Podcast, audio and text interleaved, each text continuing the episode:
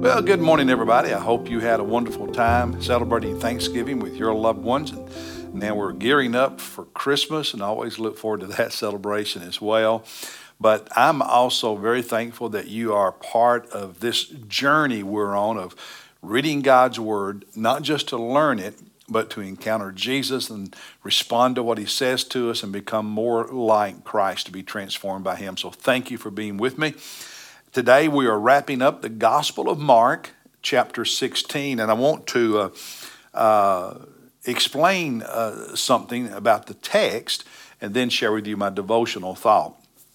Your Bible may, some don't, but most Bibles will note, they'll have a footnote or an asterisk or something to let you know that starting at verse 9, verse 9 through the end of the chapter, that those verses and it may say, say something in your, in your footnotes like those verses are not, not in the earliest or the earlier manuscripts of Mark's gospel. Now, what does that, what does that mean? We do not have the original handwritten copy that Mark wrote of Mark. We don't have that for any of the New Testament books. Those are called the autographs. We don't have the originals. What we have are hundreds upon hundreds upon hundreds of copies uh, some very, very early, back to the first century, others later. F- uh, uh, full copies, you might say, of the whole gospel or partial copies, uh, parts of it. We have uh, uh, a lot of letters, other documents from the first, second, and third centuries that quote parts of the New Testament, including parts of Mark's gospel.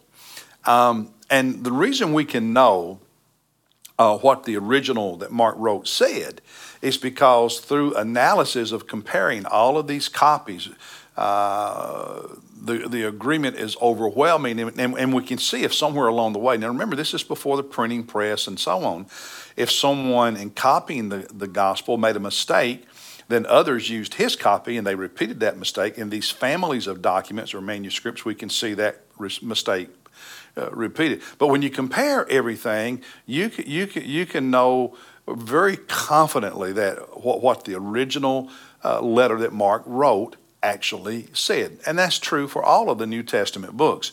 Now, what about these verses, verses 9 through 16? Um, were they originally in Mark's gospel and somewhere along the way got lost and then someone found them and put them back? That's possible. It's not likely, but it is possible. Uh, the more likely scenario is that someone later added this because Mark's gospel, as it's written, if, if verse 8 is the end of it, it's kind of abrupt. The women see the empty tomb and they're astonished and they leave and they don't say anything. And that, that seems just like an abrupt ending. But that may be how Mark intended to end it. We don't know. Uh, it's more likely that verses 9 and following were added later and then they were multiplied in multiple uh, copies of that, and it became the tradition when the Bible was translated into English in the 14, 15, 1600s to include those verses. But through the discovery of older manuscripts, they're not there. And I don't think those verses were part of what Mark originally wrote. Now, having said that, most of what's in those verses is, is uh, found in the other gospels. So, what you have here is kind of a summary of some of the other appearances of Jesus after the resurrection, and they, they are mentioned in Matthew and, and Luke and, and, and, and so on. So, much of what is, is written here in these disputed verses, well, did happen. We know that from the other gospels.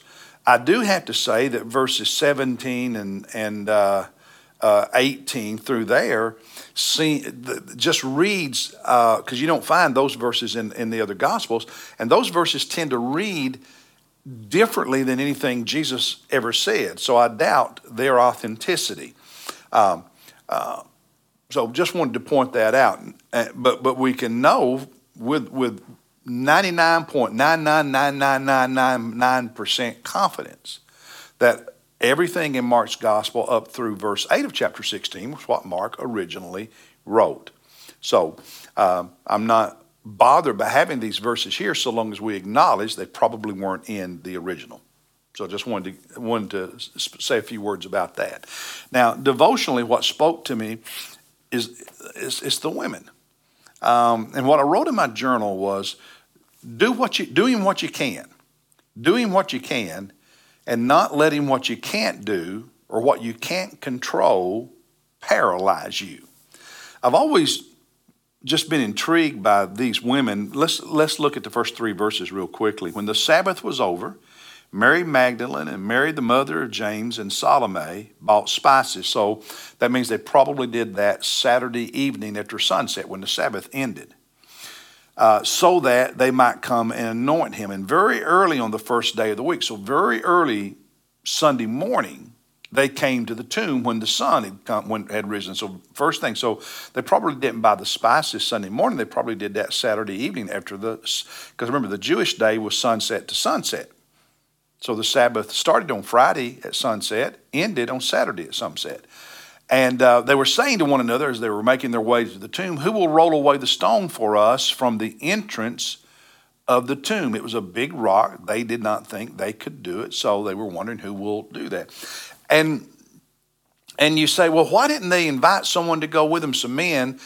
And I get that they could have done that. Maybe they did, and none of the men had the courage to do it because they were in hiding. But what, what I am blessed by is these women have made up their mind they were going to go to the tomb and visit the body of Jesus. They were going to, uh, to anoint his body properly for Jewish burial. They bought the spices and they were on their way to the tomb with the spices. Didn't really have a plan for rolling away the stone, but what they could do as, as women, they weren't strong enough to roll the stone away, but what they could do, they could buy the spices, they could go to the tomb, they could anoint, and they figured, we'll figure that out when we get there. And I've always liked that story because sometimes some of us spend so much time trying to answer every single question, every single possibility before we do something that we never do anything. Paralysis by analysis. Now, yes, we need to be prudent. We need to evaluate. We need to consider best cases and worst cases. We, yes, we need to plan. But there are moments when you just need to do something. Because if you keep waiting for the perfect moment, may never come. Perfect opportunity may never come. when there's something to do and you've got a pretty good plan and you have a heart and a passion, just do it. Um, and so I, I've always appreciated these women, their heart and their passion and their desire, and the fact that they took action.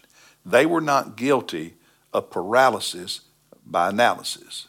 And by the way, some of you have been waiting for five years for the perfect time to invite somebody to church. Five years for the perfect time to share your testimony with somebody who's lost. Five years for the perfect time to share the gospel.